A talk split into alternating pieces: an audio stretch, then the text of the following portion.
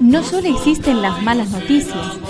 Te invitamos a escuchar esta buena noticia que Jesús resucitado hoy tiene para nosotros. Que me hable tu palabra, necesito hoy, Señor, de tu alimento. Hoy, en todo el mundo, se escuchará esta palabra. Mateo 5, del 17 al 19. Jesús dijo a sus discípulos: No piensen que vine para abolir, sino para dar cumplimiento. Les aseguro que no desaparecerá ni una i ni una coma de la ley antes que desaparezcan el cielo y la tierra, hasta que todo se realice.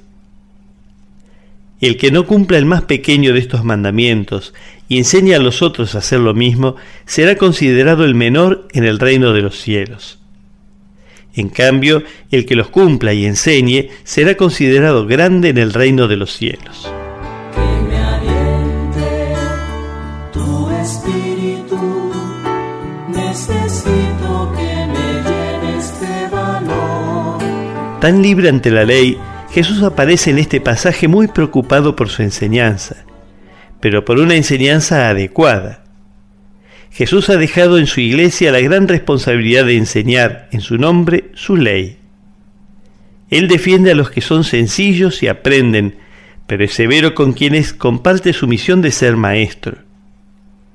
Pide la gracia de comprender el significado de las leyes para hacer de ellas un camino y no un obstáculo para su reino.